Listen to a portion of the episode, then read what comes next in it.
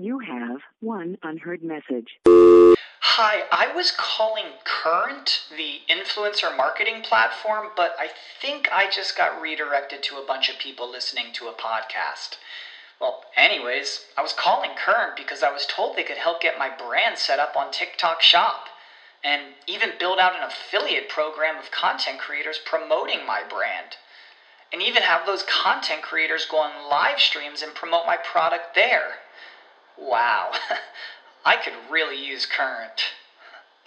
I also heard that the brands they work with are making millions in sales. I guess I'll just go to their website at current.tech. This is the story of the one. As head of maintenance at a concert hall, he knows the show must always go on. That's why he works behind the scenes, ensuring every light is working, the HVAC is humming, and his facility shines. With Grainger's supplies and solutions for every challenge he faces, plus 24 7 customer support, his venue never misses a beat. Call click grainger.com or just stop by. Grainger, for the ones who get it done. What's up, you guys? Sean Ross Sapp here, March 8th edition of the Fightful Wrestling Podcast. I am here with Jimmy Van. What's up, Jimmy Van? How you doing, Mr. Sean Ross Sapp? I guess we can tell everybody that we're taping this a day early, uh, a day early this week because I have to do businessy shit on Wednesday during our regular show. But uh, nobody's here this week. What's going on? Am I the it, only person has to work more than a day a week here. What's going on, Jimmy? I guess you're clearly the least important of all of us. I mean, that's the one thing you could get out of it because Joe's away. Elias had to change it up. Matt had to change it up. Didn't Helms have to change it up? Well, I had to change up Helms for Riddle, but Helms we didn't do a show last week because we couldn't do it. Right. Robin Black's still in Vegas or wherever Maybe next week. he's at. Yeah. Yeah. Yeah. So So it looks like Elias may not be able to do a show, yeah. and by this time we'll know because he's in LA. He's doing Fighter and the Kid, which uh, will be some nice publicity. But that's cool. One of my favorite podcasts actually to listen to. I don't listen to a lot of podcasts outs. Well, I guess I do. Now that I think about it, I guess I do do that whenever I'm not working because I'm sitting there and I'm like, wow, there's three or four I listen to. Yeah, I listen to a lot of podcasts. I don't listen to a lot of wrestling podcasts. When is Elias doing Fighter uh, and the Kid? Yeah, with his which is Bryan Callen and Brendan. Yeah, Schaub. no, I know when. When is he doing it? Today. I got a text Tuesday. him. I got a text him because he's definitely got to plug us on that. I actually hit him up and I said, if I send you a Fightful T-shirt, will you take a nice little pic of, of yourself in it? Let us model it. And he's like, absolutely. Elias is a really good dude, as you know. Boy, that that's some cheap advertisement because, well, see, here's the thing. Right now, you all have me up there. So I mean, I don't know if you even want Elias in a fightful tee. Is it worth it? Clearly, clearly he's going to suffer by comparison. Clearly, yeah. that's going to happen. But it's uh, tough. But we'll do what we can. The Head and Shoulders World Order.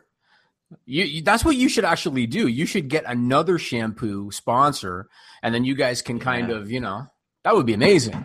I'm growing it out a little bit, guys. I'm growing it out a little bit. I will I will give you cash money if you get it to Elias's level. Like we'll work out a deal if you'll do that. I might do that. I might. So uh, yeah, Elias is also filming something today. I think maybe a movie. Maybe. Okay. that's good. Hell, I don't know. So He's basically everybody He's from busy. our podcast is getting movie roles now, all of a sudden. Yeah. And I mean, Jeff got booked for an improv thing, or maybe it was a stand up thing. Can't remember what it was, but he was there last weekend. I, hey, Jimmy, I had an independent wrestling promoter contact me this weekend. Might be doing a booking in May or June. To wrestle?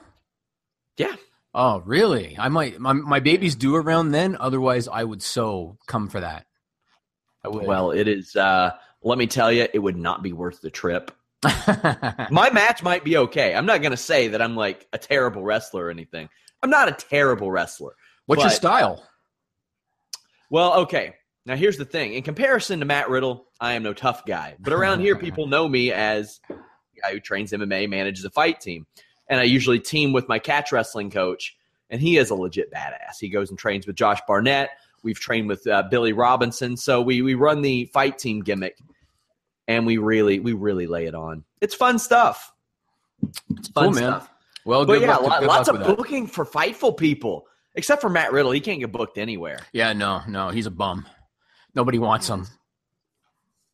Got a nice little project coming for him soon that you all will see. Uh. Of course, don't tell him anything about it, but he ain't going to watch this show. He's in England right now wrestling for Progress, defending that title, I think. Yeah, I saw I saw him on Twitter posting a few things. Yeah, good for him. Yeah, it's been an interesting time, and we we we've been hit up by a blog network, a radio network that wants to potentially work with us. You got AXS TV hitting you up, wanting you to uh, interview Jim Ross. As you know, I talked to a WWE Hall of Famer yesterday. Uh, not going to name names yet, in case things don't happen, but uh, it's an interesting time for us, man. You know? It's Koko B. Ware. yeah, yeah, that's who It's it is. definitely Koko. I told him we'll do a deal, but only if you got the bird, man. Only if you got the bird. So, do you got a list this week? Oh boy, I got a list. I bet, I bet, I bet you yelled at Nigel and you said, "Why isn't this on card stock?" That, because that's what I always do. Yeah, that's that's my personality. I uh, so the first thing on this list I have to ask you. So I try my best to listen to your other podcasts when I can, and and most of the time I don't catch them live, but I do catch them at some point. And on one of the podcasts this week, you said you've never seen Star Wars, and my my question for you is: Did you mean you haven't seen the latest one, or you haven't seen any Star Wars? I have seen. I can't remember which one it was, but when they remastered them in the mid '90s, I went with my cousin and watched one of them. Otherwise, I watched half of the one that came out in like 2000 or '99 or whatever it was. Other than that, I've never watched anything Star Wars. Played a Star Wars game. I had a couple of Star Wars toys and trading cards. That's it. I, I don't understand how that's possible. See, okay, so I am not a uh, you know alien space kind of guy. I'm not that kind of guy. Yeah. And uh, I'm sure you've heard that Star Trek fans, they call them Trekkies, they're off on a whole other level, right? Star Wars. Yeah, I don't like any of it. Well, the, well, no, but they're different. Star Trek is is is just a very out there. Those fans are very passionate in their own way. Star Wars is more of a general, you know, it's for the Trekkie types. It's also for just general audience viewing. How have you never seen all of Star Wars? It's shocking to me that you've never it's seen just, and I won't demean all the people that watch it like I like I will about Pulp Fiction, but it's just never interested me. Now, tell me never- that you've seen the Rocky franchise. Yes, Okay, you Yes, have have. seen the Rocky franchise. and because of that, I don't need to ever watch a boxing movie again. Okay, because I was going to question your masculinity if you had not seen the Ross, course the Rocky Rocky. franchise. So at least you've seen that. But Star Wars is I- it's pretty good. I've not seen Creed. I want to watch that soon, It's though. I may too. make an exception for that. Everybody says it's good, but I mean, to me, I, I've watched so many boxing movies; they're all the same. Right. I've never watched Star Wars. I'm not a big space guy. Like I watched Interstellar and Gravity, and now I don't ever want to watch another space movie ever again. Like, yeah, but those are different. Those are different. Star Wars is more telling a story, Sure. and you know those other ones are, are shit. sure, I don't. I don't care. I don't care. I don't like them. What about like The Godfather? Have you seen The Godfather? Yes. Okay, okay, okay. So there is some human. It's been a, it's been a long time. There there are a host of movies that I need to make time to rewatch when I can appreciate them. Okay. Because when I was 18 or 19 and I sat down and watched these, one I watched a lot of them on TV. And you do Ah. not that is not the movie. yeah, different. Yeah. It's not the movie. And I yeah. Okay. Okay. Let, let me interrupt your list really quick. Yeah. Because this just came across my timeline. Marty Jannetty's Facebook post says to all my ninjas, I want your all's advice. I just got a call. $150,000 for three movies. Dot dot dot. Porno movies. Is he for real? That's legitimate. He says, can't say the name. They're a big company. I'm thinking my bruh Snoop had something to do with this. Check this though. I'd get to tear up some beautiful bitches. But as my brother said, my family could see that. Mm-hmm. My thought is, why is my family watching porno then going to judge me? Mm-hmm. What do you all think on that? That's a good point. He's got to be in his what mid fifties by now, right? Yes, he is. And does he do? Indep- I, I remember seeing an independent match years ago, and his his ankle was all messed up, and he was almost walking sideways on that ankle. He doesn't have an ankle. Yeah. Have you seen it? Yeah, It like barely exists. yeah. You know what? Normally, I would say that's a really poor career decision. In the case of Marty Jannetty, I think I'd probably lean towards why not. What else do you got going on? I mean, you want the guy to make a living. They don't trust him enough to put him in the Hall of Fame right now. Um, Otherwise, he would have probably been there because he is still as wild as ever, from from what I can surmise. Yeah, that was that was interesting to see come across the timeline. That is an assignment that's going straight to Alex right now. Um, You should have Alex research the porn industry so that he can have a proper proper knowledge of you know what he's covering. Yeah, I probably should. That's a good call. Something tells me Alice is not going to like that assignment. Just call it a hunch. What's next on your list?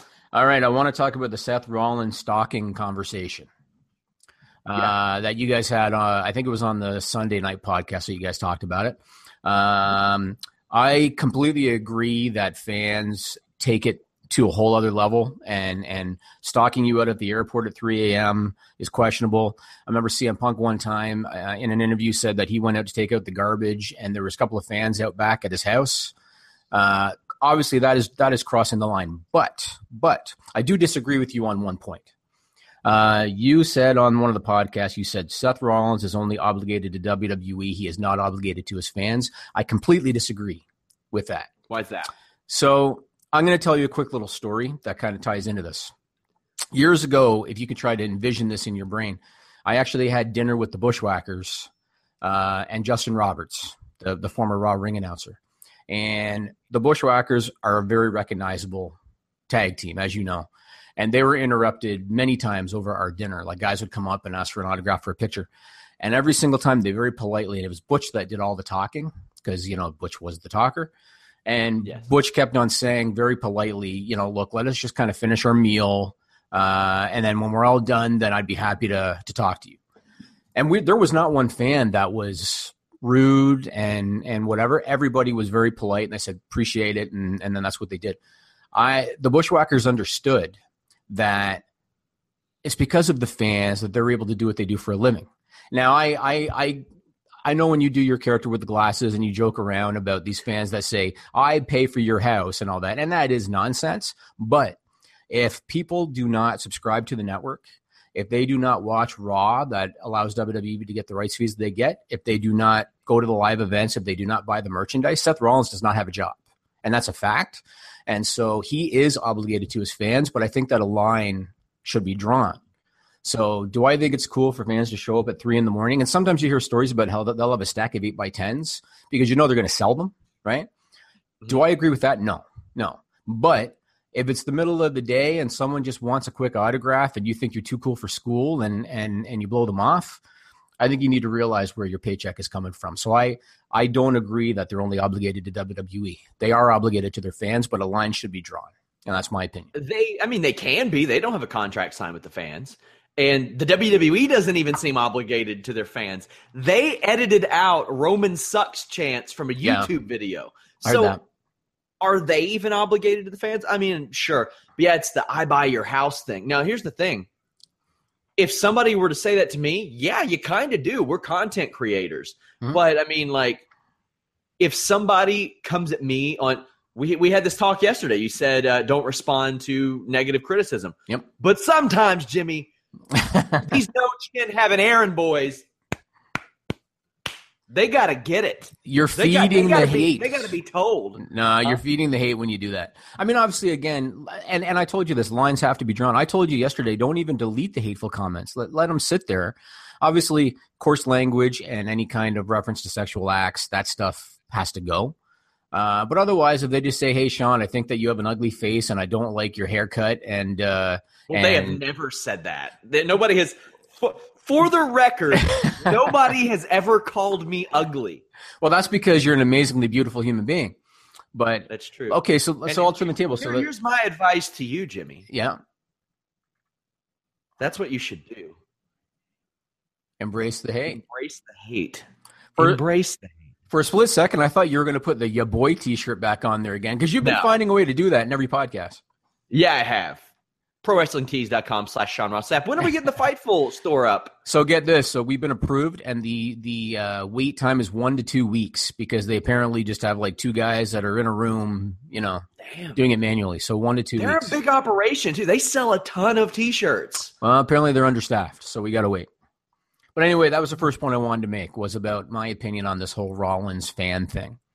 Uh, let's go on to the next thing. I want to talk to you about the handling of Bayley for a second. Yeah. Now, I'm a little bit dumbfounded about this one. And I realize that people like to shit on WWE sometimes, and sometimes people like to make like, oh, they screw up everything.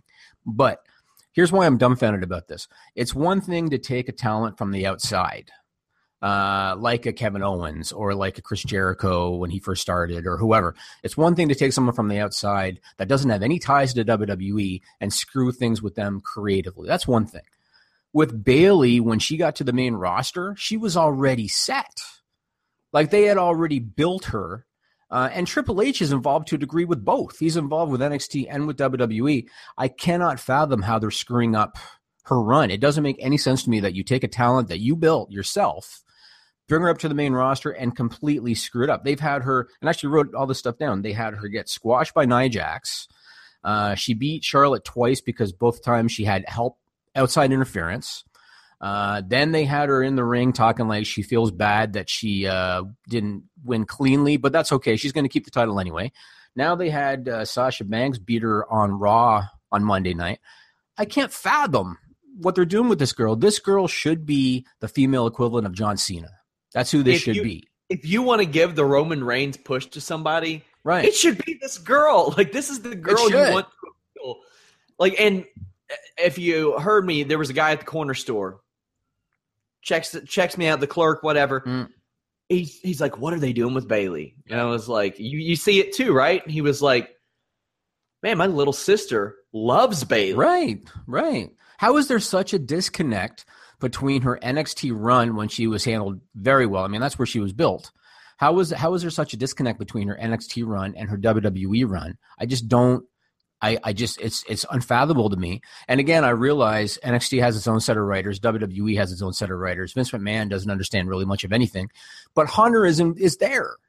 He's there. He he was there within NXT. He's there in WWE it is unfathomable to me that she's being mishandled like this and uh, seeing her lose to uh to Sasha on Raw, seeing her acting all, you know, I didn't win fairly, but she's going to hold on to the belt anyway. Man, are they ever dropping the ball with with Bayley? I just don't get it. I, yeah, this is this is a real chance for them to have a breakout star to attack a demographic that they have never. I can't think of one person that has really attacked that demographic without that person later being like overly sexualized or something like that. Because maybe AJ Lee to a degree, because she would skip around and hop around, but then she was making out with everybody on on the roster. They they booked her that way. Mhm. I think they they have the opportunity to have something really special. I'll say this: um, I, I I wrote a column the other day about how WWE ended a ton of streaks the other night. Like they they just ended a- they it was weird. And one of the things I put was that I didn't think that the era of unpredictability had really been capitalized on after Goldberg beat Lesnar. Bam, just like that. Mhm. The only place I think it has is the women's division. A lot of people are upset because the title gets hot potatoed. I love it. I love that the title's getting hot potatoed because everybody loves to draw comparisons to the Attitude Era. Mhm. Every damn title was hot potatoed back then. Every single one of them. I mean, they literally made a running joke of it that it was hot potatoed at Chuck E. Cheese, at the airport, uh, with, with the hardcore title. Mhm. So I mean, I, I like the unpredictability there. I, I really enjoyed that. I don't think they should have ended Charlotte's streak. I think that could have been a WrestleMania thing. And you always hear people say, "Well, they need to save it for this, save it for this." They don't have to save everything, but they didn't save anything in this women's division. Not Sasha's win, not Bayley's win, not Charlotte's streak, not Nia Jax getting beat. Right. And I think that maybe has helped my interest in the women's division because I it's not obvious anymore.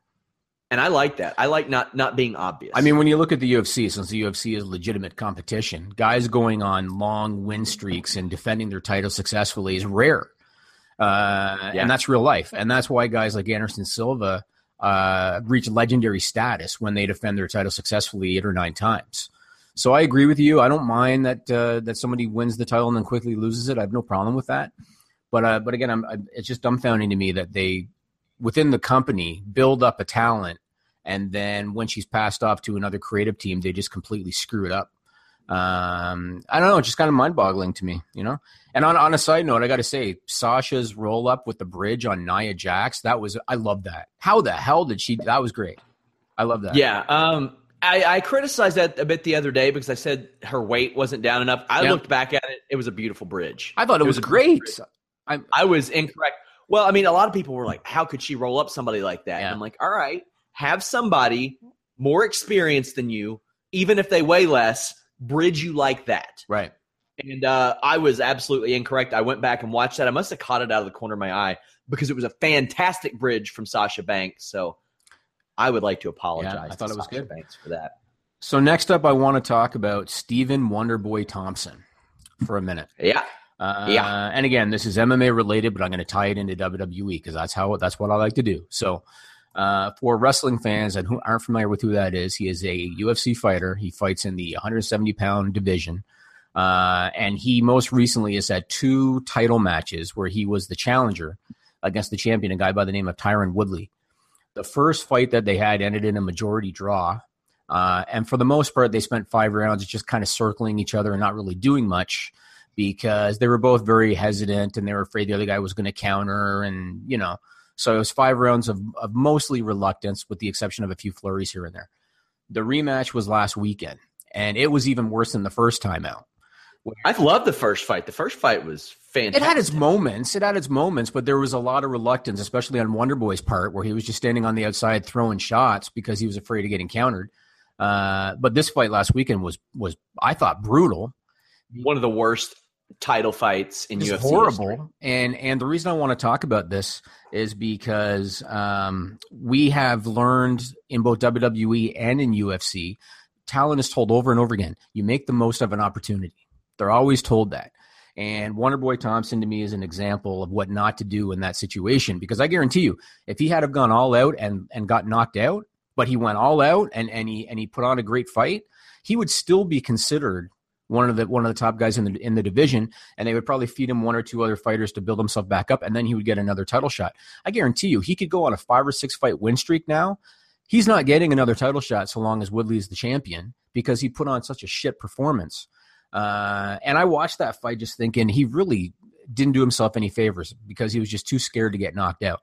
And in WWE, you see the same thing. A guy like James Ellsworth, who was supposed to be a one-off, who gets destroyed by Braun Strowman. And I, I realize that his look played a part in it because he's such a interesting looking guy.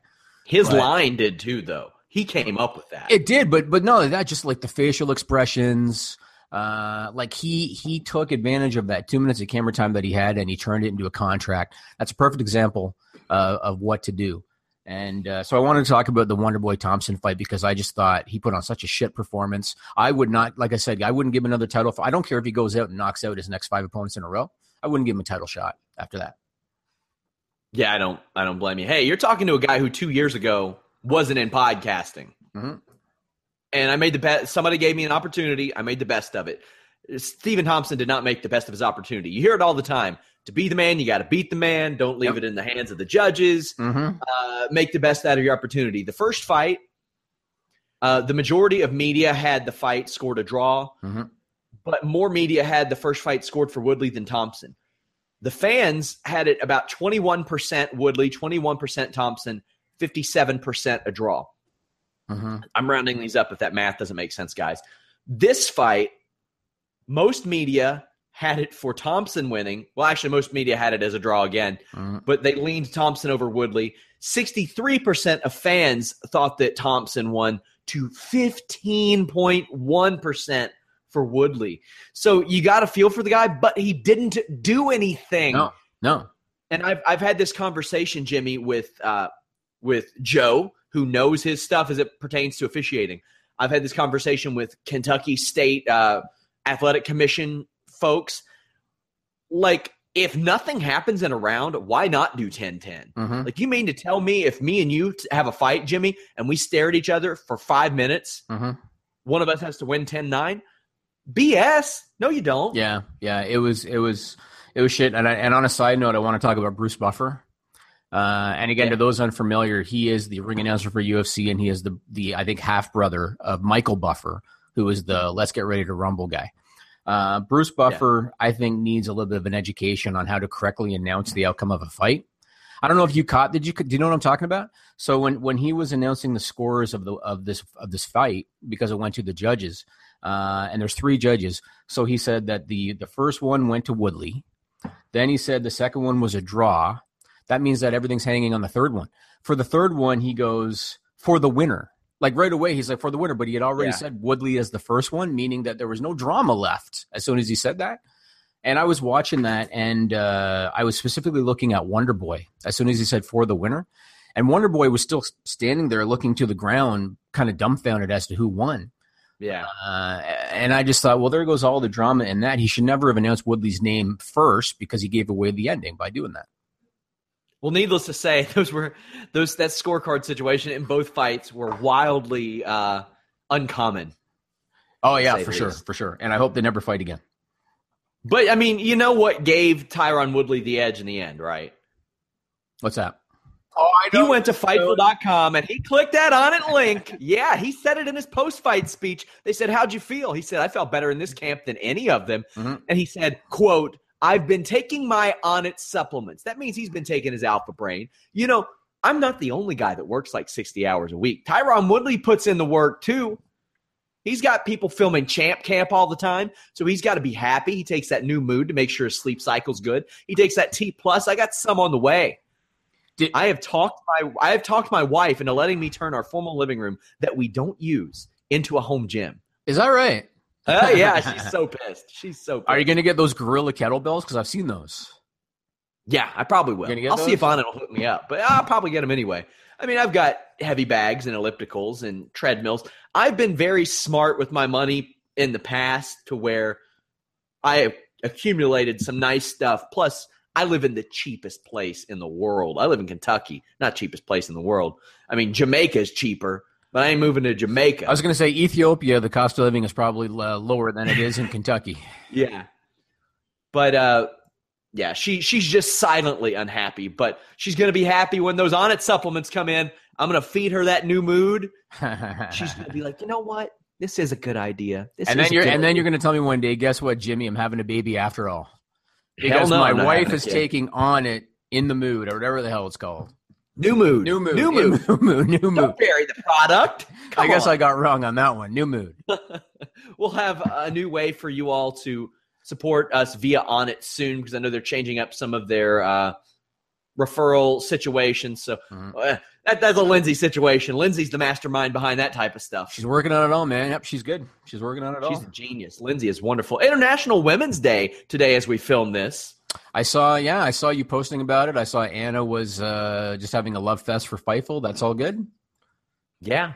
So obviously, thank you to all the great women that work with us, uh, like Danielle, Anna, Melissa, Lindsay, and of course Trina, who did some work with us before too. We got Owens versus Lesnar this Saturday at MSG. We're gonna have some I still, I, footage still, of that. I still have things left on, left on my list, but uh, we can talk Oh about. damn! Go ahead. Go ahead. okay, let's talk about the Owens thing first. So that's a live event. Owens and Lesnar. MSG. Yep. Oh Main yeah, eventing. that's the SmackDown show, right? But they're bringing them onto the SmackDown show.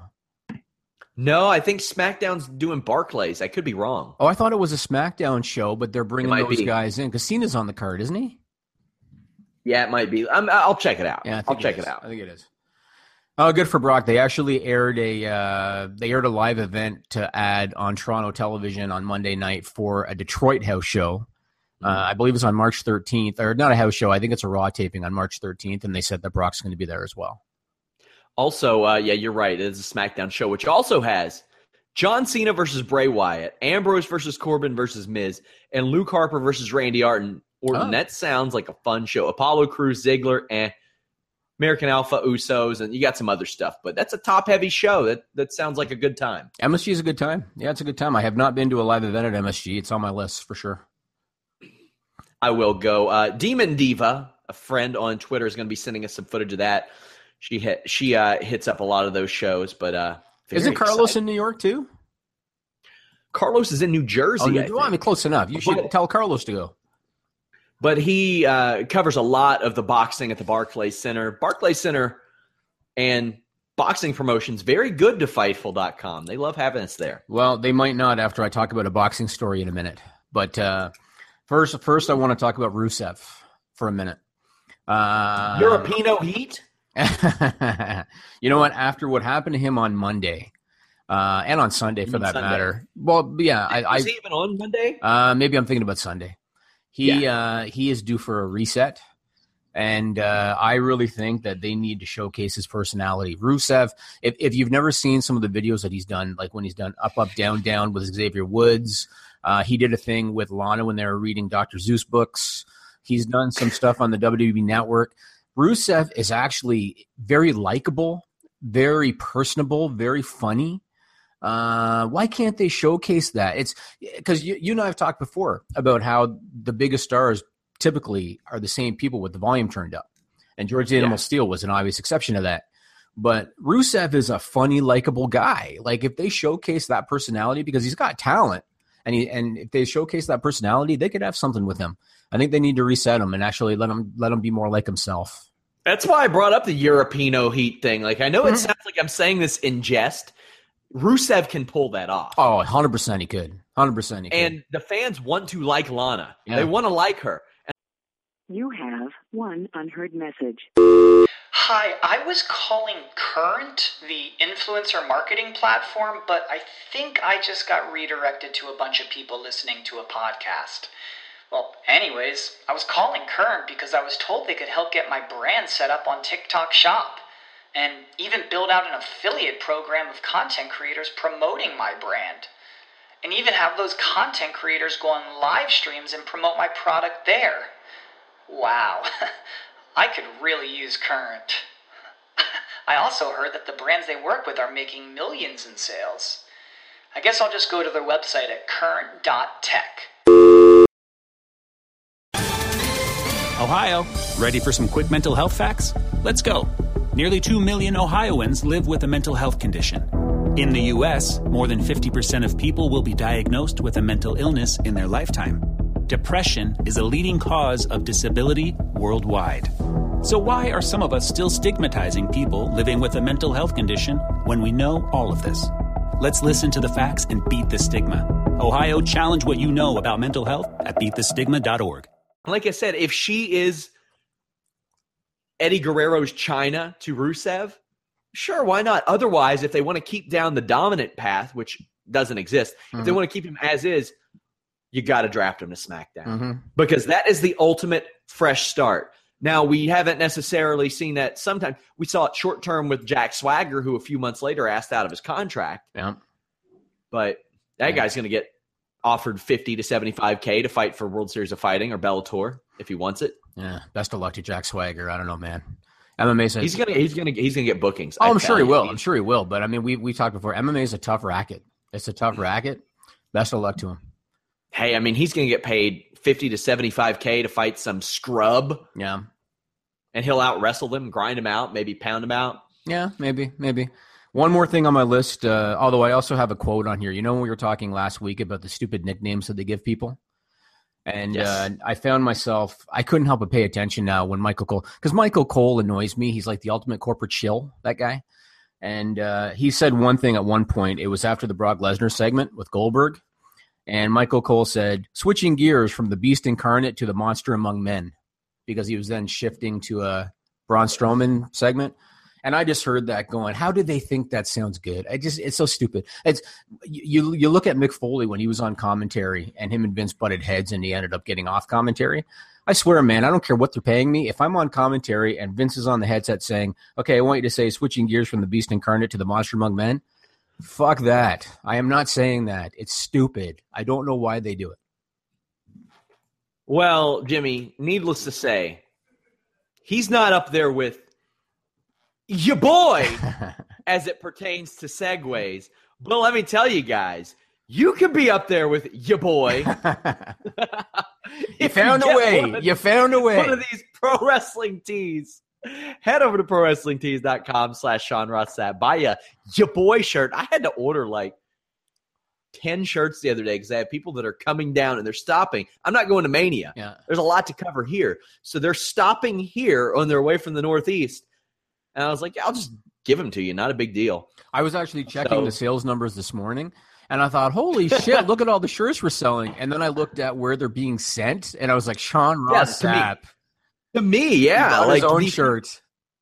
Well, I mean, they were like, "Hey, we want to order these shirts, but they're from Canada. These people are from Canada. They didn't want to pay the shipping." Really? So what are they in Canada?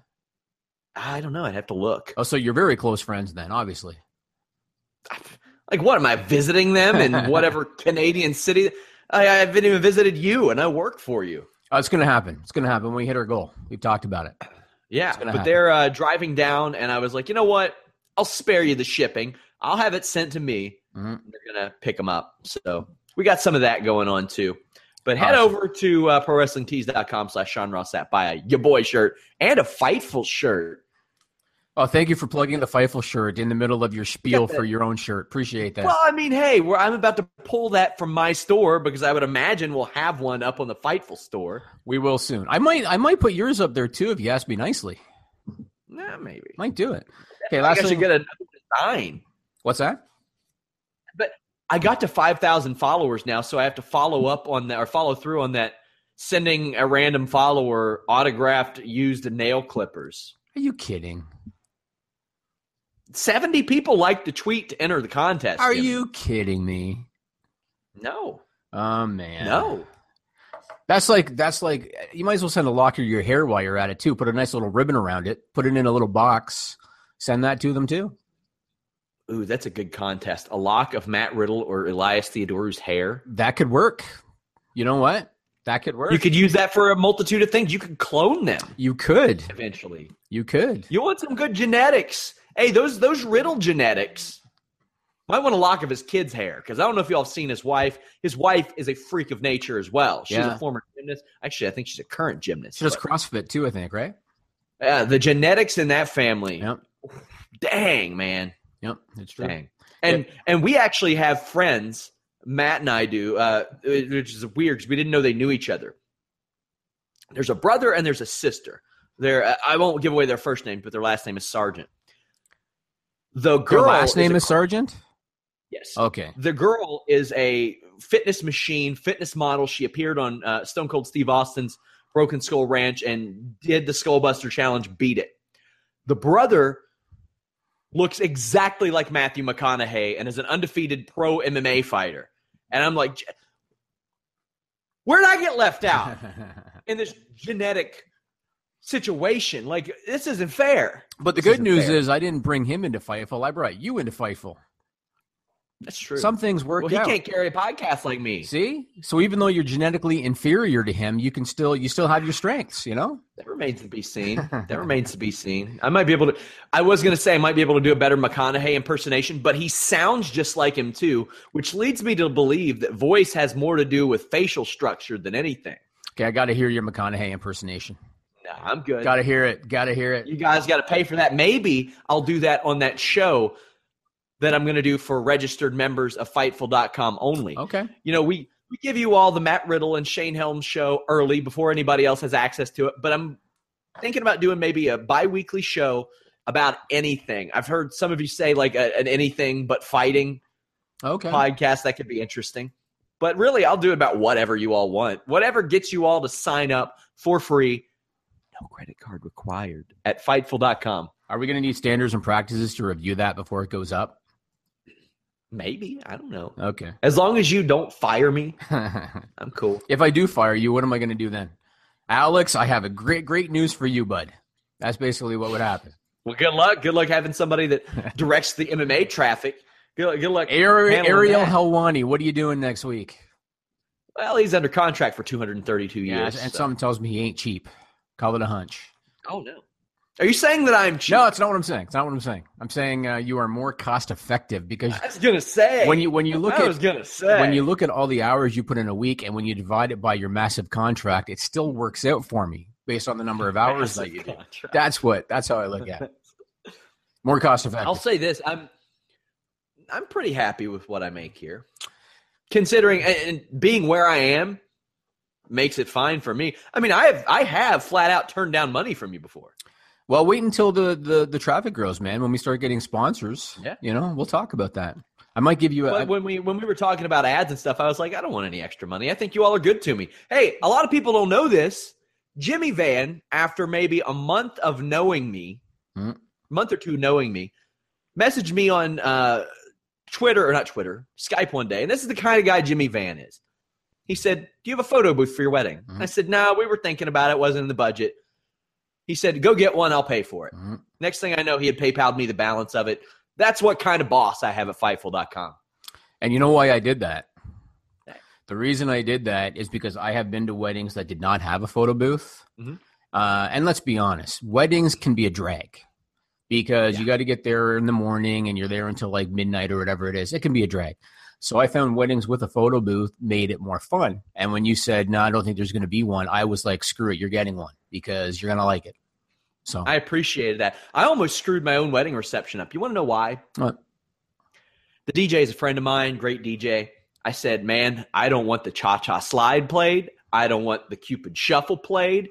I don't want what any of that trash played. And the dance floor was empty until I said, okay, go ahead and do it. And he played them back to back to back, and people went crazy.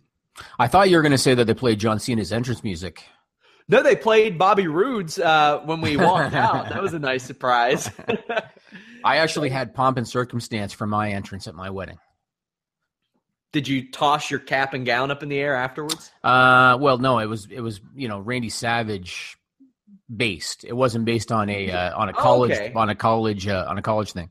But we had it where I came out to that, and then my wife came out to Man Eater, and uh, Uh-huh. kind of shot me down on the dance floor. That's what we did. The Nelly Furtado song? Uh, no, it's the old one from like the '80s. Oh gosh, come on. Nelly Furtado is a talent. She's Canadian too, man, because we are taking over. She? Yeah, she is. Well, I don't think she's taking over these days, but yeah, maybe not. Maybe not. she was a personal favorite of mine. She was pretty good. Pretty good. One Uh, also, on yes. list. One more thing on my list. I Yeah. want to talk about boxing for a minute. Uh, and I want to talk about one reason why there are big problems in boxing, and there have been for many, many years. Mhm. Uh, and again, for those of you who are big wrestling fans and you're unfamiliar with boxing or MMA, boxing financially has struggled in in in recent years, with the exception of the Mayweather Pacquiao fight, which did phenomenal. Uh, Canelo Alvarez is okay. Uh, but in terms of draws, they don't really have anything major going on, and they haven't outside of Mayweather and Pacquiao in probably 10 years. Um, Oscar De La Hoya, who you guys are probably familiar with, he's a promoter now, he's a former boxer. He was interviewed by ESPN about a potential Mayweather McGregor fight, boxing fight. And his response was, it would be an embarrassment for boxing.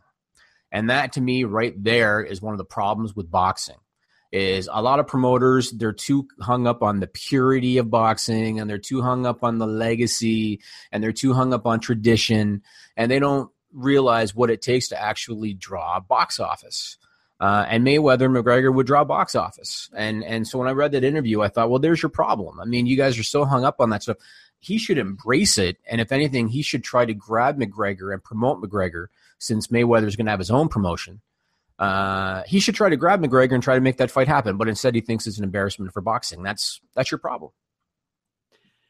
I the it's it's on boxing Mm. to do this. They they've got to put fights that should be big fights on network TV now.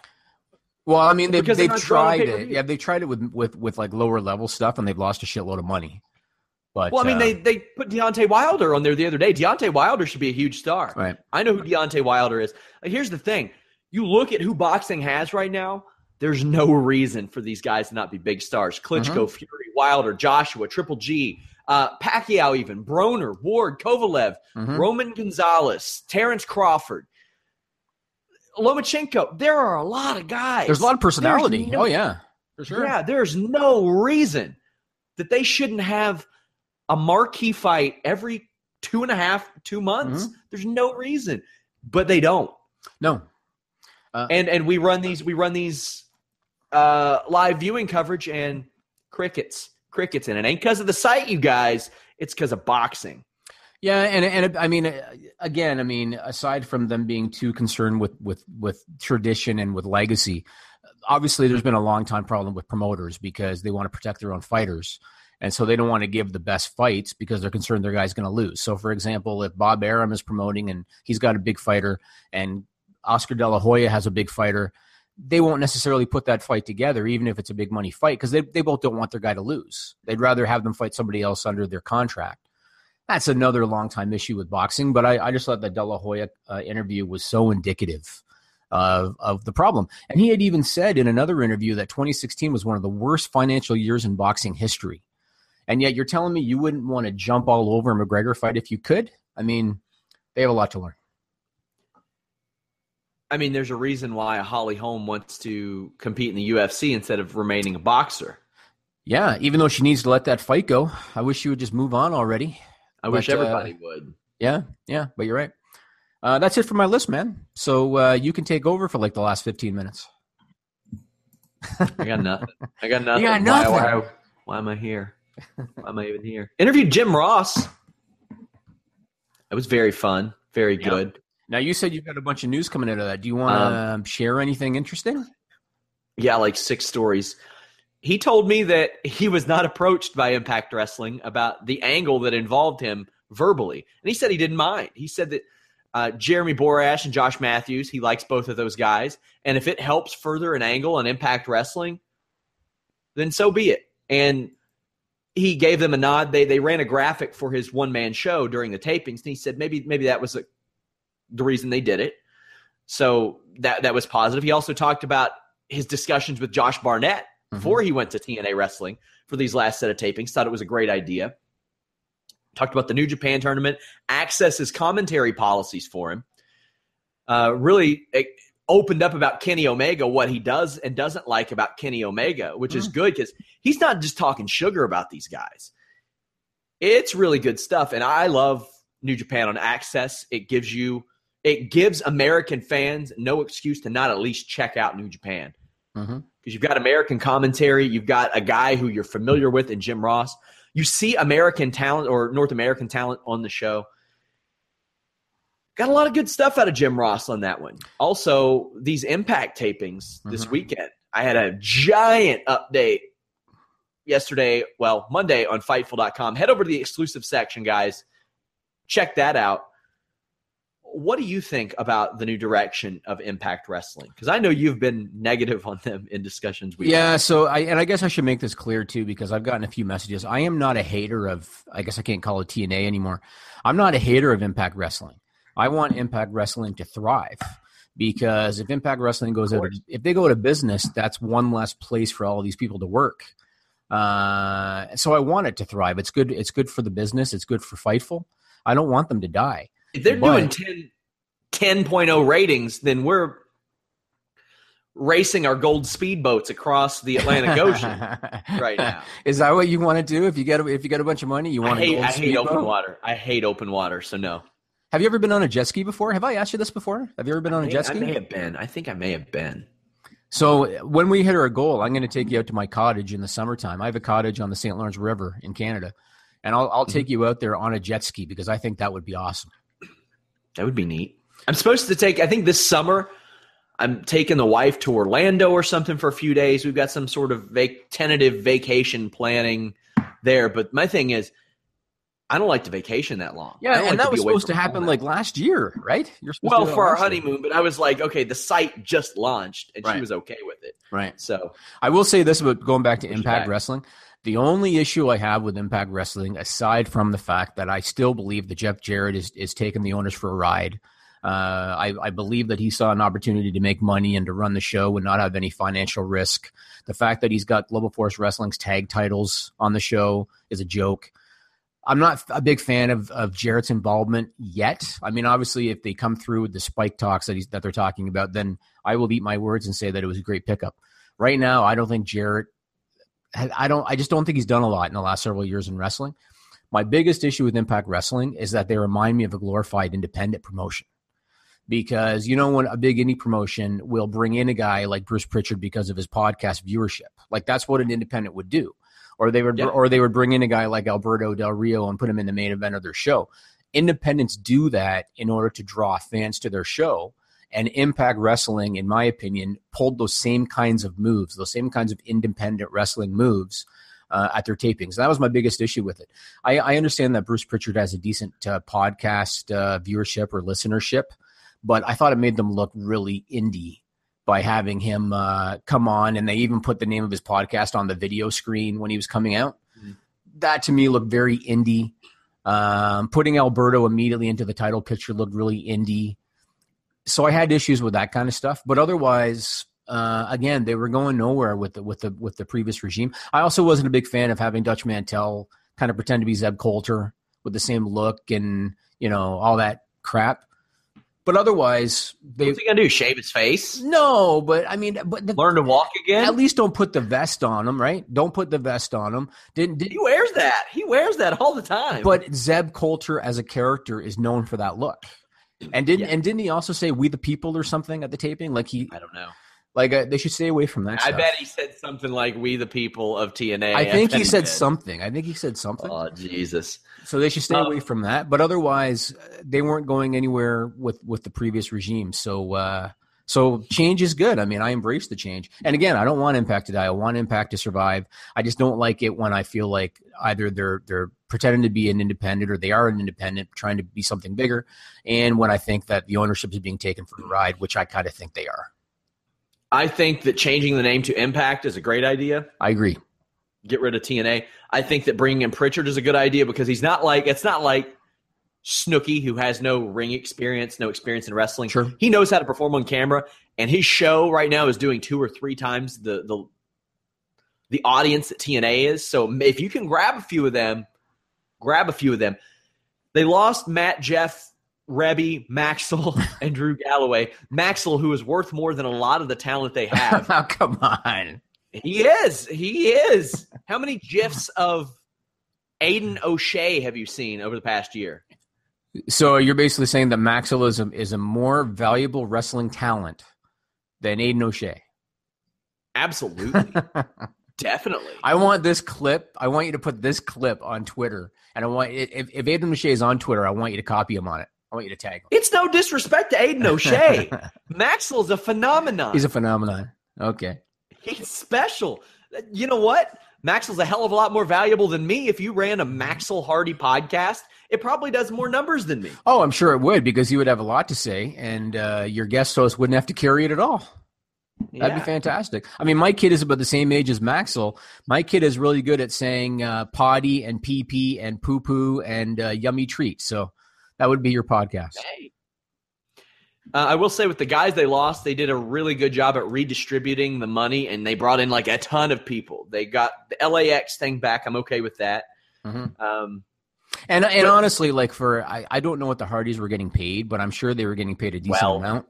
Yeah, I'm sure they were. They weren't really. I don't think they were really having a major impact on their numbers. I know that the first Alicia did well, but the other stuff they did afterwards didn't. So it, it's almost like a lot of the casual wrestling fans, you know, they were interested to check out the first one. A lot of them probably thought it was stupid because it was, and then they didn't tune in for the ones afterwards. So I, I questioned the value that uh, that the Hardys really had to their numbers. yeah, if if we see their numbers and they're in the 100,000s, then yeah, they had a measurable degree of success towards those numbers. But I don't know if they're going to drop any lower. But No, man, 200 and some thousand. And there was a report, Spike TV denied that Scott Fishman and Jeff Jarrett talked about Spike. Uh, they did, guys. Yeah. They did. Regardless of what Spike's saying, and regardless of whatever I, the reporter that said that says, they did talk about it. I was told about that. Just because Spike denies it, and uh, Ryan Satin, a pro wrestling sheet, reported it, and guy came, the other guy came out and said, this report is incorrect. No, it wasn't. If you are that dumb to believe that Jeff Jarrett didn't mention something to him, that's a Mhm. discussion, guys. That's a talk. And again, if if, that- if if Jarrett was able to get them back on Spike, then man, he he would definitely have proven his worth on that. But what is the value to Spike? You have a property. What was their max with? What, what was their peak? Was it like one and a half or two million viewers, something like that? It was about one and a half million, but that I mean that back then, I mean those numbers are those are good numbers for Spike TV. Of course, those are good numbers for just about any network now. I mean, WWE does what three uh, most weeks, three and a half, and that's considered good in this day and age. Hey, that, that's why I break down the YouTube numbers every Tuesday and Wednesday from Raw the night before, SmackDown the night before. I think that's a better metric of Mhm. who is watching what on a show because people are going out of their way to watch these segments. Right, but do, So, like- do you think that that what kind of value would there be for Spike to bring back TNA with its current viewership? Even though, granted, as soon as they're on TNA, the number's going to go up because there's more eyeballs. But what is the value in bringing that back and paying rights fees to Impact given their current popularity? I mean, I just don't see value. If anything, if I was Jarrett and if Spike said, "Look, we'll bring you back on a barter deal like for the first year," I would jump all over that. If I was Impact, I would too. And their thing is they want to get they want to get their program on something that has HD coverage everywhere, is what I'm told. Right. And uh, obviously more viewers. And they want to get a paying deal. Now, here's the issue. Uh, well, uh, here's not an issue. Name name a show on Spike right now besides Bellator or Cops. I do not watch it. I can't. I got. I, Yeah. Honestly, whenever Bellator comes on and I decide to watch Bellator, I have to look up what channel Bellator is on my cable package, or uh, what channel Spike is on my cable package, because I never I remember- watch Spike. Back in the day, I used to be all on it, man. The MXC, Slam Ball, Pros versus Joes, the Joe Schmo show, even the Ultimate Fighter or WWE, World's Wildest Police videos. They had a lot of, they really hammered that 18 to 34 male demographic. And since then, they, they, they, lightened it up and it just it just wasn't what it once was and now they're rebranding into paramount and Yep. even though they have people in Bellator have been told, yeah, you're going to be a part of our network. The people that I, some of the people I've talked to were still a little concerned. That could change. I wouldn't be concerned at all because they own it. Viacom owns Yeah, it. yes, Viacom but owns it. Yeah, I mean, I, I think it's one thing if you're if you're Impact. Let's say Impact Wrestling was on Spike and they rebranded. I'd be concerned if I was if I was Impact. I wouldn't be concerned if I was Bellator. They've got too much invested into Bellator. They're not going to scrap it. They're not. I don't think they're going to scrap it. I just thought there were some people who said to me they were worried about the future of Bellator. Like, what if they try to encourage Bellator to run different nights? Which I don't think running Saturday nights is a bad idea, but Friday seems to be a real nice spot for Bellator. They've established that as their night. Yeah, but at the at the same time, UFC has shown when they don't have a good fight ma- main eventing a card, even on free television, their ratings are not great in the UFC. Yeah. So I think that if you take one of the fights that Bellator puts on, like uh, with a Rory MacDonald or uh, or uh, Rampage Jackson, put that on a Saturday, they could do well. I think. Wonder how out of shape Rampage is going to be for this King Mo fight. I I've heard know. he's big. I heard what he said about Jon Jones and Ronda Rousey. That guy's something else. Hey guys, we have an exclusive interview with Rampage Jackson coming to Fightful.com in the coming weeks before that fight. Jimmy, anything you want to get out to the people before we go? Uh, not really, man. Not really. Things things are are you know chugging along. We're doing our thing. Uh, I honestly I have nothing for you today. This this this was kind of like a a quick thing to put together because I'm busy on our usual day this week, and I had to like Mhm. rush my list together, man. Usually I have time for my list, and I had to rush the list today. But uh, but I got it done for you. No, otherwise, thanks for tuning in, and uh, yeah, we're gonna keep doing our thing.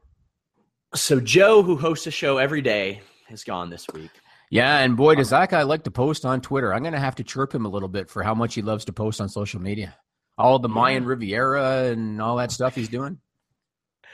And then the the Monday co-host Robin Black, he's gone. Tuesday co-host Elias Theodorou out of town.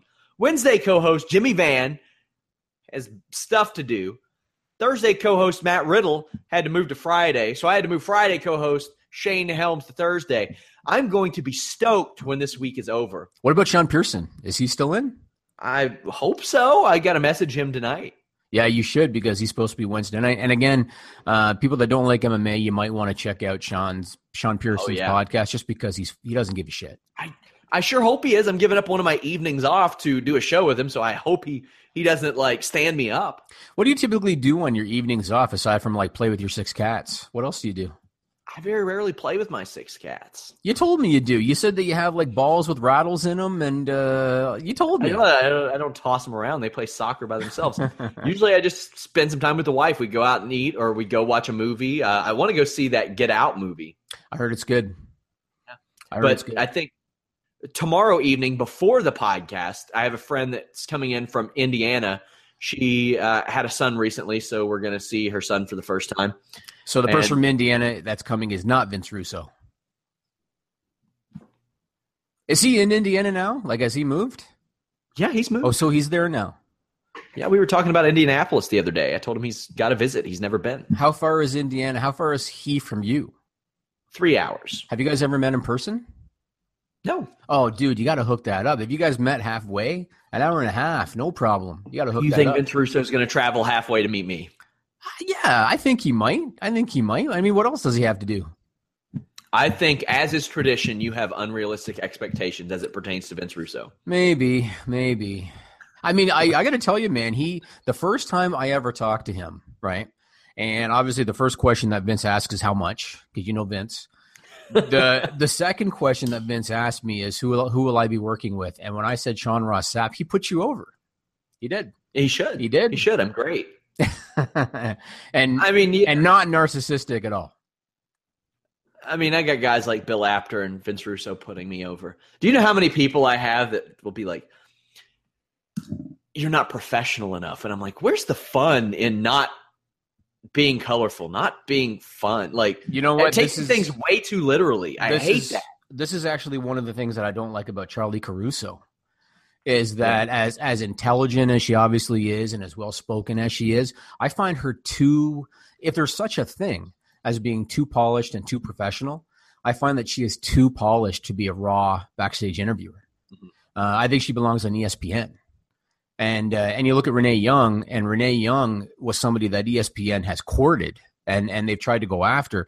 She understands that there's a balance. She can be professional, but she can also be funny, and she can also, you know, kind of shoot, almost shoot the shit with the talent on the air, kind of thing.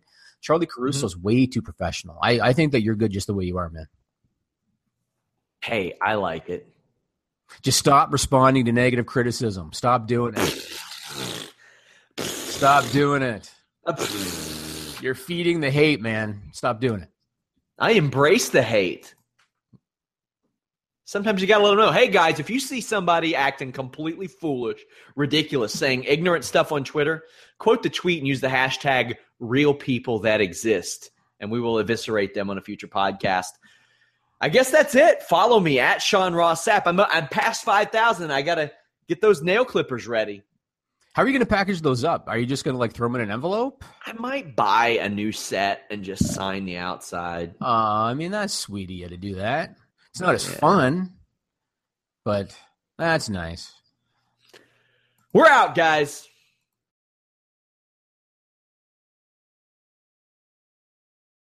When you need mealtime inspiration, it's worth shopping Kroger, where you'll find over 30,000 mouthwatering choices that excite your inner foodie. And no matter what tasty choice you make, you'll enjoy our everyday low prices, plus extra ways to save, like digital coupons worth over $600 each week. You can also save up to $1 off per gallon at the pump with fuel points. More savings and more inspiring flavors make shopping Kroger worth it every time. Kroger, fresh for everyone. Fuel restrictions apply.